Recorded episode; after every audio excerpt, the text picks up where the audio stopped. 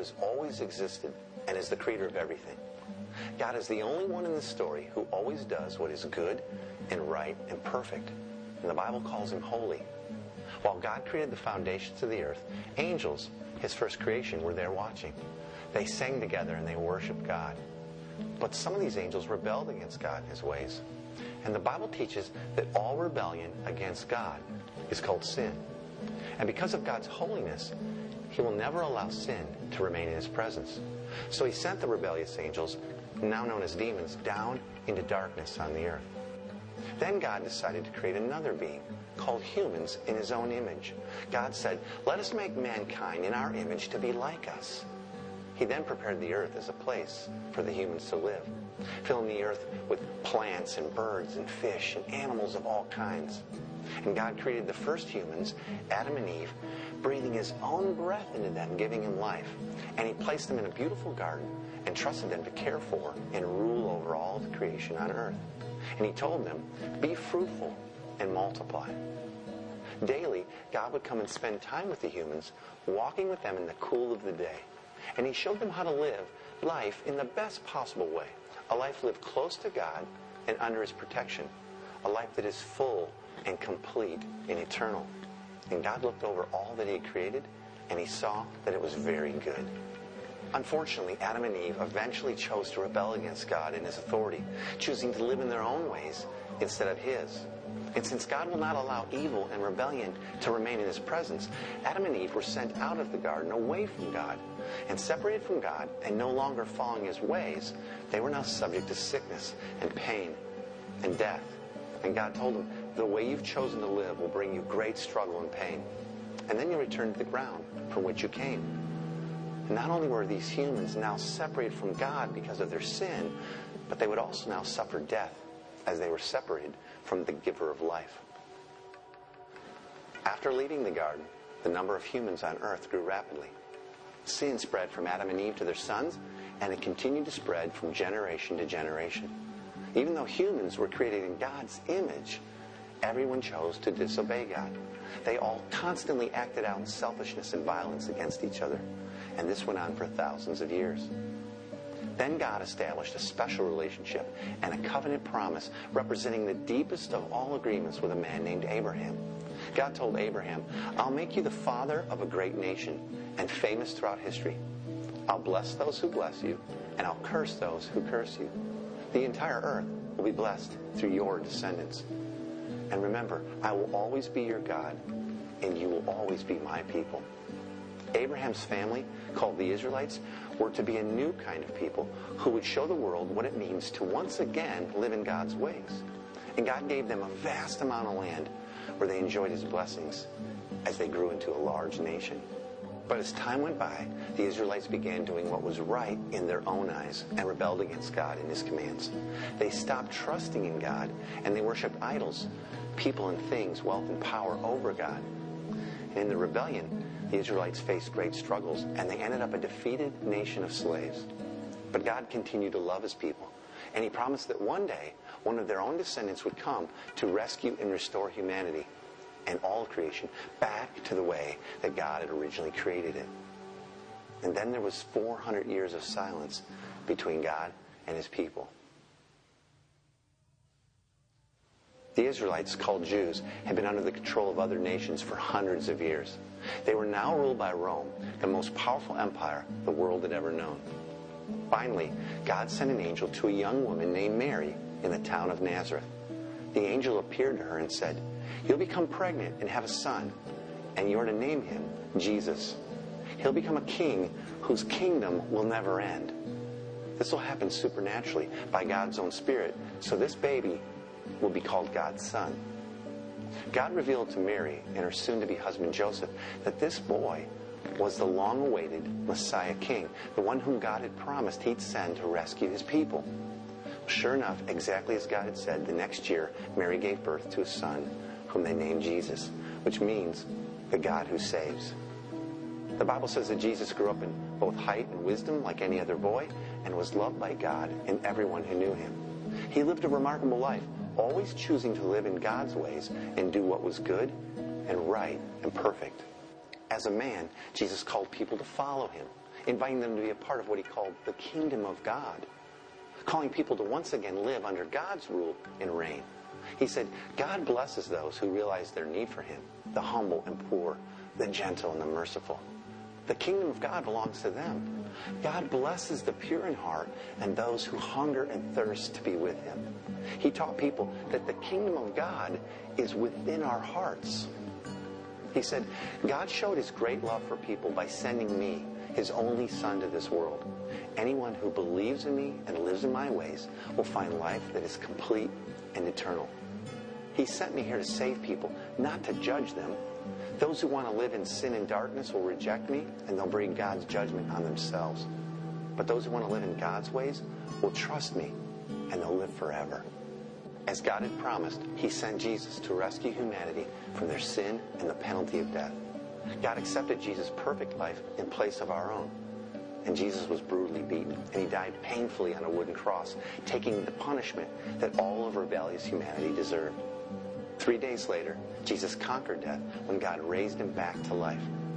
And he was seen by over five hundred eyewitnesses. Soon afterward, Jesus went to be with his Father in heaven. And he promised that he would send his own Holy Spirit to come and dwell within those who followed him and trusted him. The Spirit would remind them of all that Jesus had taught and transform their hearts to be like him and give them power to walk in the ways of God, just like Jesus had. Jesus also sent his followers to go out and tell others about him and his life and his sacrifice for their sins, and lead them to trust him and also walk in his ways. This was the beginning of what the Bible calls the church. It's a community of people all over the world who, because of Jesus, once again enjoy a life that is full and complete, living in the ways of God. And you can join this amazing story. The story continues with us. The Bible also tells us the end of the story. Jesus promised to come back one day to destroy all evil and sin and rebellion. Then there'll be no more sickness or pain or death. God's kingdom will come in fullness, and everyone and everything will live under his perfect rule. Until then, we get to live in his ways, giving people a foretaste of what life is like in the kingdom of God. If you've never heard or never shared this story with someone before, the next best time is now.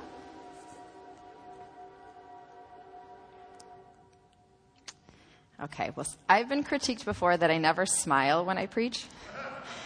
It's because I'm not funny, and so there's no humor in my messages ever. And so I'm going to do my smiling now and say that I love seeing all of you. I know a lot of you braved the weather for me. My soccer team is here, and a lot of my friends came. Um, and so I appreciate those of you who came specifically for me, and I appreciate all of you just coming. Um, so that's a lot. That was sixty-six books of the Bible crammed into eight-minute summary. That summary from beginning to end should reveal to us a God that has been and is in crazy pursuit of his people, that's motivated and born out of his love for us and for the world, and so much so that he sent his son to be a full display of that love. So I want that to be my story. I want to say my story is that I was pursued by a God who ordained all my days, who calls me daughter, and now calls me to display his image, living in close relationship with him and caring for his people. So as a social worker, I work with kids and parents whose stories are not anything like that. Their generational stories are of dysfunction, indifference from parents, not having a place where they feel pursued or wanted or important. That may be closer to your story than the gospel story we just heard. What my clients are taught or showed by their parents often informs what they believe about this world and about themselves and about life and love. And this can be extreme. I work with a teenager who was removed from a home where he was abused. And when he would be hit, and he was often hit, he would be asked, "Who are you?" And the hitting would not stop until he replied, "I'm nobody." It took a lot of work and time before this child believed he was somebody and that he was worthy of love and belonging. Some examples are not as extreme. Some of my kids report they're overlooked, scapegoated, ignored. They don't matter within their family. Others say that the only time their parents talk to them is when they need an outlet for their anger. I hope this is not your story, but it may be some of yours. This story is not of anyone who calls them daughter or son in a loving way, not God, not their parent. And their story is not of a parent who longs to draw near to them in relationship. But that is not our God. Our God longs to draw near to us in relationship. God showed his desire as Father to be near to us throughout the story. First, he walked and hung out with Adam and Eve in the garden in intimacy. And then he moved his presence into a tent to be close to the Israelites. In Exodus, the book of Exodus, he told Moses, "Then have them make a sanctuary for me, and I will dwell among them." Then the ultimate expression of nearness then was Jesus, who took on flesh and dwelled among his people. And now we have the Holy Spirit, who has been sent to dwell in and among us. What we learned through listening to this gospel story that we just heard is that before Adam and Eve did anything to prove their worth, God was already declaring them very good.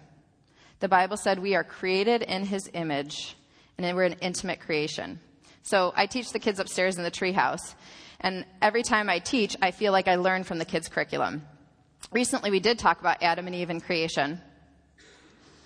And the part I liked learning best about that was that God just spoke most creation into being, just, just his words. He said, "Let there be light, let there be land, let there be water," and bam, that all happened. But when he made man in his own image, he did not just speak it, he got involved, creating from the dust and breathing into us the breath of life. He took care with his best part of creation, the ones he longed to be in right relationship with, and that's you and that's me. When Adam and Eve sinned, he did not stop his pursuit of them. He called out, "Where are you?" They did not being, stop being his children after they chose to pursue their own agenda and sinful desires. Just like we don't stop being his children when we do things like go our own way, think about ourselves only, fail at kindness and patience, and so much more. Those are all sins too. So I love the Jesus Storybook Bible. I don't know how many of you had that, but when I read it to my kids, I seem to understand pursuit differently. It shows how the damage caused from sin in the Garden of Eden would lead God to demonstrate his ultimate pursuit, and that's through Jesus. So I'm going to read you an excerpt from this Bible that illustrates this better than I can. Hopefully it's readable. Okay, sort of. God loved his children too much to let the story end there. Even though he knew he would suffer, God had a plan, a magnificent dream. One day he would get his children back. One day he would make their world their perfect home again. And one day he would wipe every tear from their eyes. You see, no matter what, in spite of everything, God would love his children with a never stopping, never giving up, unbreaking, always and forever love. And though they would forget him and run from him, deep in their hearts, God's children would miss him and always and long for him. Lost children yearning for their home. Before they left the garden, God whispered a promise to Abraham and Eve and said, "It will not always be so. I will come to rescue you. And when I do, I'm going to do battle against the snake. I'll get rid of the sin and the dark and the sadness and let you in here. I'm coming back for you." And one day he would. One day God himself would come. So this God who owns everything and needs nothing, again, he owns everything and needs nothing. He doesn't need us. He could create a million beings that would just worship him and, and do everything he said, but he needs nothing but wants us. He wants us in relationship with him, and he wants to give us choice to have that relationship or not. He sent his son to demonstrate while he doesn't need us, he wants us. He longs to be reconciled with us. Jesus, before his crucifixion, was in the Garden of Gethsemane crying out before his crucifixion. And the cry of his heart was for the ones he loved, his people. His sacrifice and his obedience was motivated by his longing for the human heart, for my heart and for your heart. That night was lonely, filled with angst, and yet his cry of our Jesus was, "Father, I long to be with mine." In John seventeen, it says, "Father, I want those you have given me to be with me where I am." Is this hard for you to believe? Does this go against what you were taught? A friend of mine recently shared a struggle with this, as a different perception of God was instilled in him growing up by his church. So he used the analogy of often feeling as though God was up there, holding him by a string like a spider, waiting for him to sin, and then he would drop him as he judged him harshly.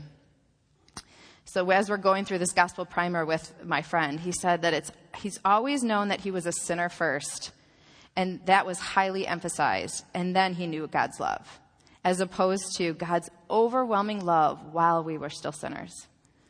He shared his struggle that hearing this gospel story and reconciling it in his mind is difficult because at first teaching is so ingrained. The man who wrote the workbook we are basing the sermons off of said, "What we believe about God and what he is ultimately like will determine what we believe about ourselves and about how life works." If this is your case, I challenge you to look to the cross, to the wood from a tree upon which Jesus suffered immense pain for you. His sacrifice comes not with silence, like the Israelites had for four hundred years, but with a loud proclamation that you are his. As his, and his crucifixion says, you are worth every whip, every stone thrown, every spit landed, every insult hurled, every thorn pierced. Again, the Storybook Bible says this better than I can. So here it reads, "They nailed Jesus to the cross. Father, forgive them," Jesus gasped. "They don't understand what they are doing." "You've come to rescue us," people shouted, "but you can't even rescue yourself." But they were wrong. Jesus could have rescued himself. A legion of angels would have flown to his side if he had called. "If you really are the Son of God, you would climb right down off that cross," they said. And of course they were right. Jesus could have just climbed down. Actually, he could have just said a word and made it all stop. Like when he healed the little girl and stilled the storm and fed five thousand people. But Jesus stayed. You see, they didn't understand. It wasn't the nails that kept Jesus there. It was his love. "Papa," Jesus cried, frantically searching the sky. "Papa, where are you? Don't leave me." And for the first time and the last, when he spoke, nothing happened. Just a horrible, endless silence. God didn't answer. He turned away from his boy. Tears rolled down Jesus' face, the face of one who would wipe every tear from every eye. I love that line. It wasn't the nails that kept him there. My kids often say when we read this, see, I'm getting choked up here, "Mom, why are you crying?" And I say, "It's happy tears," because my kids try to distinguish between sad tears and happy tears. I say it's happy tears because the nails didn't keep him there. Guys, your lo- his love for us kept him up on the cross. And so it, it was his crazy pursuing love for all of us. God's pursuit is also seen in Luke fifteen, three through six. Then Jesus told them this parable. "Suppose one of you have a hundred sheep and loses one of them. Doesn't he leave the ninety-nine in the open country and go after the lost sheep until he finds it? And when he finds it, he joyfully puts it on his shoulders and goes home. Then he calls his friends and neighbors together and says, 'Rejoice with me, I found my lost sheep.' He pursues even one sheep. And it's not the best, the most obedient, the most religious sheep. He pursues the one that is lost. And he is pursuing to you today if you feel lost. He is pursuing you if you feel out of reach of his love. He is pursuing you if you think you don't have a need for him. And he's pursuing you, too, if you're walking well with him." I love the story of Hagar in the Old Testament. And when I think about pursuit, I keep coming back to her. She lived two thousand years before Jesus, and she worked as a, in a foreign land as a servant to the rich man called Abraham and his wife Sarah. As Sarah was not able to have children, they followed a common practice of the day. She offered her servant to Abraham. So when Hagar became pregnant, however, Sarah grew jealous, and she mistreated Hagar. Hagar fled their home and ran to the desert, but God pursued her. He did not dismiss her as a servant or as not a main character in the Bible, but rather in his word, we see a God who cared enough to send an angel in pursuit of Hagar, to show her her value, to give her a promise and a blessing. We had a friend in our small group who was feeling defeated in her job. And she came to group and she was struggling with some identity stuff. And so we spent time listening on her behalf to see if God would give us something that would encourage her. I don't remember all that I heard from God that day, but one thing that stuck was I heard God say, "She is my beloved." Now, if I can admit, sometimes I think that word's a little cheesy or overused. I was like, oh, I'm not going to say that to her. I'll say that she is loved or something. But I heard God say, "No, she is my beloved."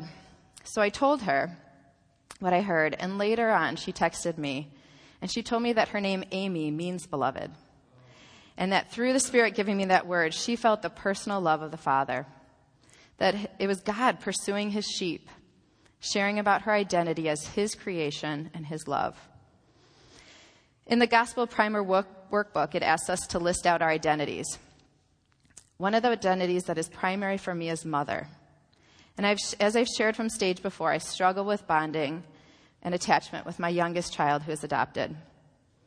and I still struggle with feeling that I'm not meeting her needs, that I am failing to secure her identity as beloved of mine and God's. So when I was praying about this one day, I got a picture of a rocking chair in my mind. We got rid of the glider we had when all my kids were infants, but I thought I should get one to rock her as she is still very light and would fit easily on my lap. But then life happened and the image went away. And then at a Saturday retreat we had here a couple months ago, I got the picture of a rocking chair again. So I knew it was from God, and I knew it was for my good and Bria's good if I didn't ignore this. So I called my mom and shared, and she just happened to have my great-grandmother's rocking chair in the basement, which she dropped off that day. And since that day a few months ago, if I am home in the evenings, I have not missed a night rocking her before bed. I tell her to meet me in the rocking chair, and she grabs her blanket, and she waits. I sing the same song to her, and then I pray over her. There are days when we've battled, even right before we get in the rocking chair, the, the teeth brushing, the potty, whatever, we've battled. And I sing and I pray through gritted teeth because I don't want to be doing it, right? But I keep at it because she has come to count on those moments. And to be honest, so have I. I asked her recently how she feels when she is rocked. And she said, I feel happy and like you love me. My prayer has been that she would know that she is God's daughter first, and then she is mine.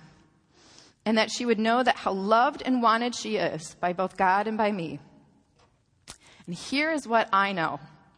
God was pursuing Bria when he put that image of a rocking chair in my mind. He knew that it would help her know her worth and her love, his love. But he was also pursuing me. He was speaking to this need of mine to feel like I wasn't failing her. He was speaking who, to who he created me to be, and that is mother. And he was pursuing me in my motherhood identity. There may be those of you who say, God hasn't or is not pursuing you. But I believe that any expression of love by someone who follows Jesus that you have received is the way he's pursuing you.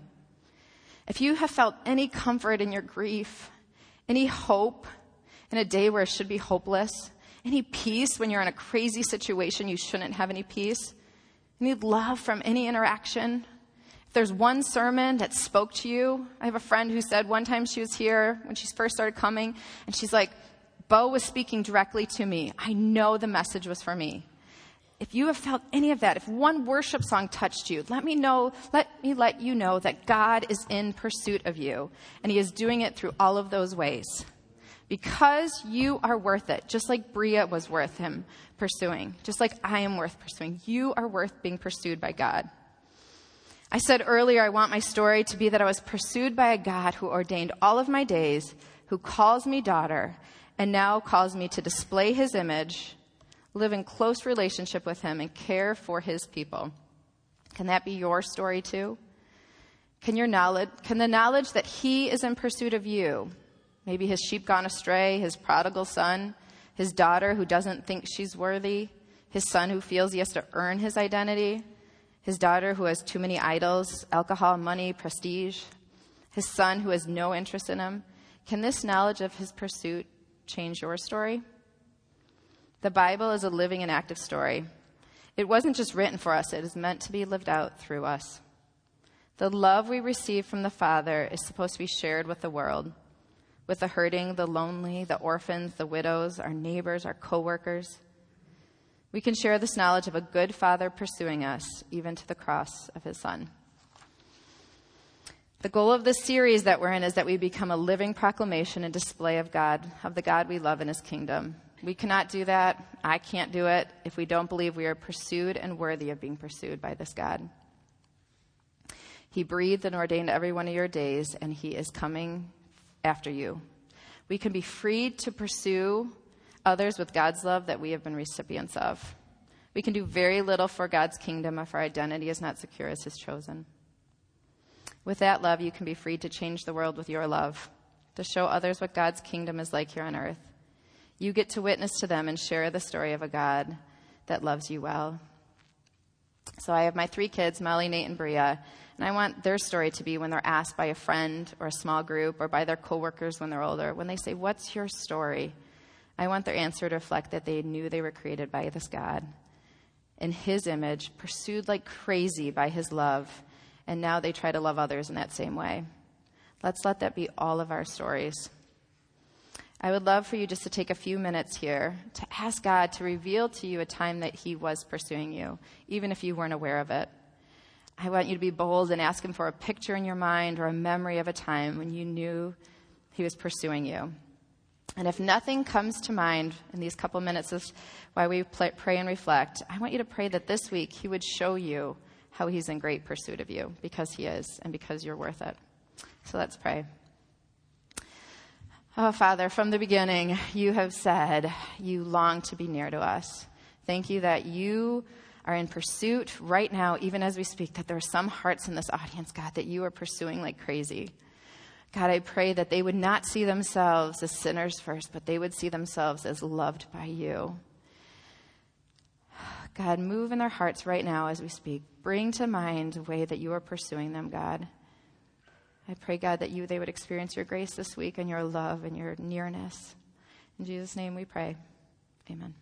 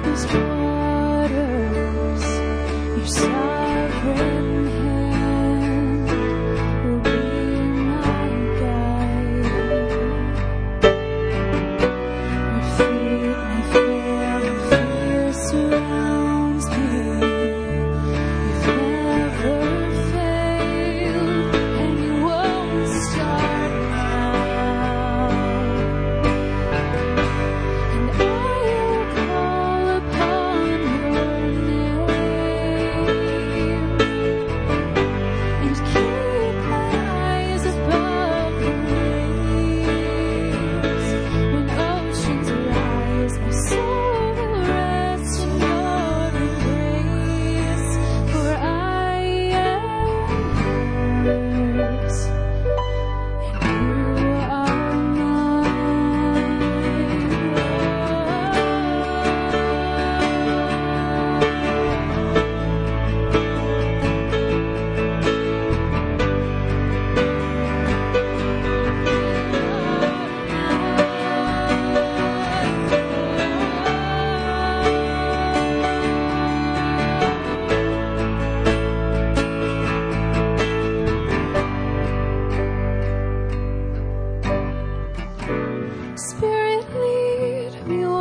My trust is without borders. Let me walk upon the waters, wherever you would call me. Take me deeper than my feet could ever wander, and my faith will be made stronger in the presence of my Savior.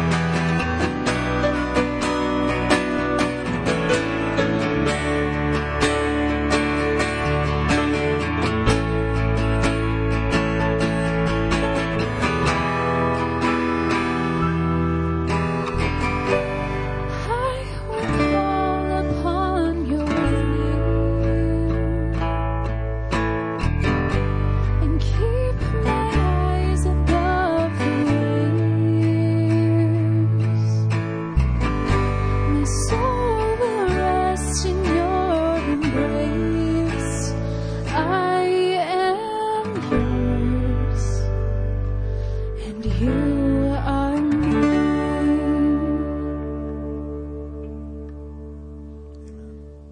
Thanks everyone for braving the roads today. Um, safe travels home.